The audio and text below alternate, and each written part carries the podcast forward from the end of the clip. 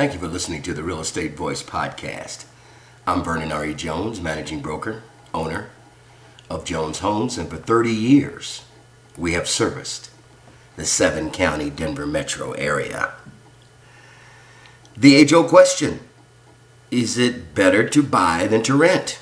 Well, basically, owning a home was cheaper than renting in all 50 top U.S. markets. When potential first time homebuyers consider making the transition to home ownership, they ask themselves whether it makes more financial sense to keep renting or to buy. The pandemic has undoubtedly impacted that calculation. Annual house price appreciation skyrocketed during the pandemic, reaching an average of 17 plus percent annual growth in the second quarter of 2021 as demand for homes continued to outpace supply. When your home pays you, it makes more sense to buy than to rent. Growth in rent prices, which had slowed down in 2020 as rental demand fell, came roaring back in the second quarter of this year. The median rent in the U.S. jumped 4% between the first and second quarters of 2021, the highest quarter over quarter pace in seven years. For potential first time homebuyers making the calculation, how has the monthly cost of renting versus owning a home changed in the second quarter of 2021? This is sort of like breaking down the cost to own. What goes into the monthly cost of renting or owning? The cost to rent is relatively straightforward. It is the amount of rent paid by the tenant every month. The cost of owning, on the other hand, is made up of multiple pieces taxes, repairs, homeowners insurance, and the monthly mortgage principal and interest payment, and possibly private mortgage insurance or mortgage insurance to cover the lender if you default.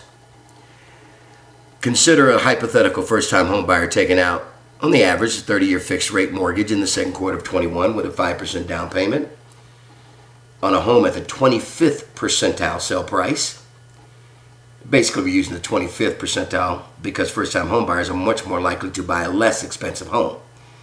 After accounting for the total monthly homeownership cost and comparing with the median rent by market, renting was a better financial choice in 35 out of the top 50 markets in the second quarter of 2021. Some of the markets where it was better to rent include Boston, Chicago, Dallas. It was better to own in such markets as Atlanta, St. Louis, Miami. This calculation, however, leaves out the main benefit of owning over renting the accumula- accumulation of equity. Once that's added, that's where you get the number where buying versus renting. It just leaves renting in the dust. Uh, let's just talk about the wealth generating effect of home ownership.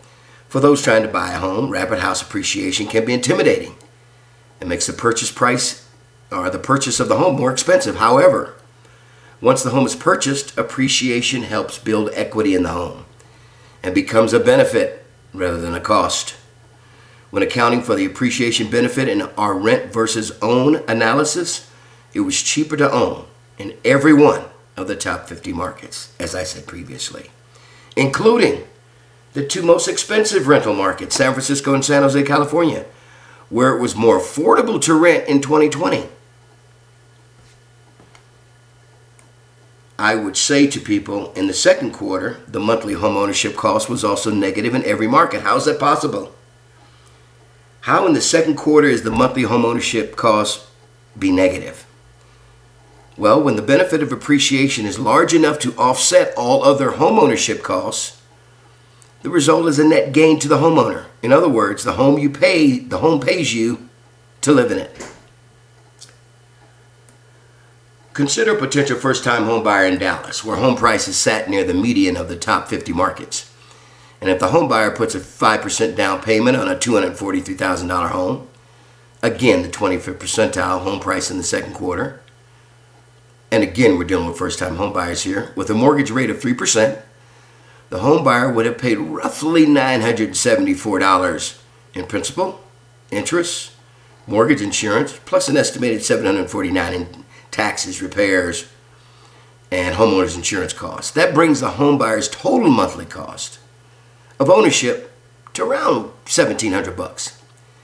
The average house price in Dallas increased 17.5% year over year in the second quarter of 2021, which is in line with the national pace and equates to an equity benefit of approx- approximately $3,550 a month.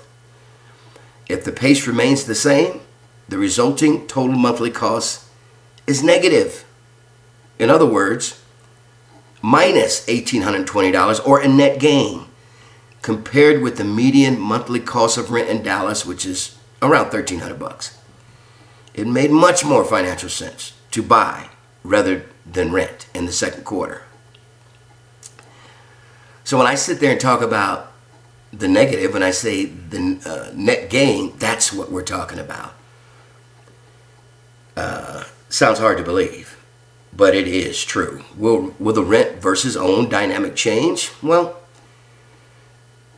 at times it does change in various markets for various reasons. Though mortgage rates have pulled back in recent weeks, they're expected to rise in the future, and that will mean higher monthly payments for the same loan amount.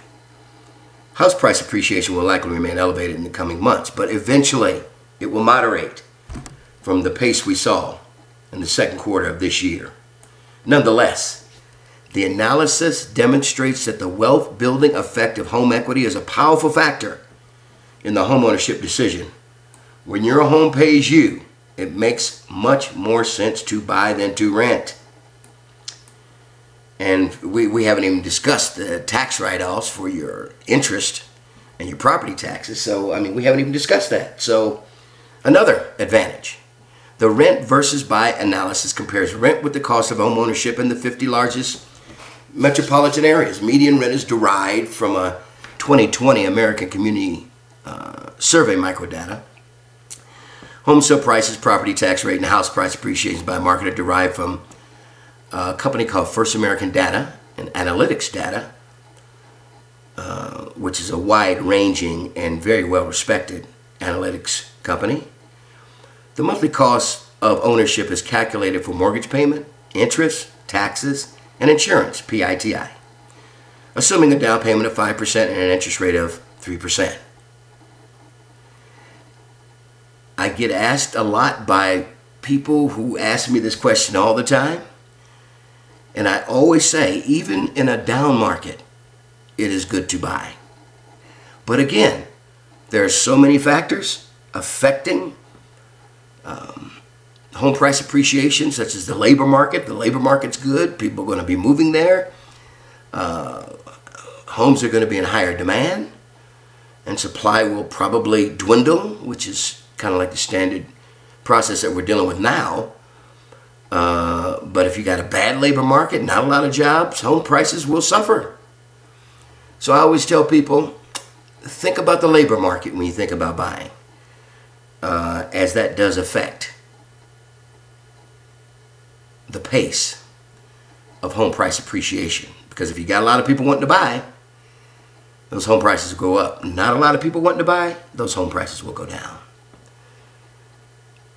Hope you gain some knowledge about the rent to buy um, uh, question. And if you have any other questions, feel free to give us a call. I'm Vernon. I can be reached at 303 359 8218. And again, thank you for listening to the Real Estate Voice podcast. As always, please be safe.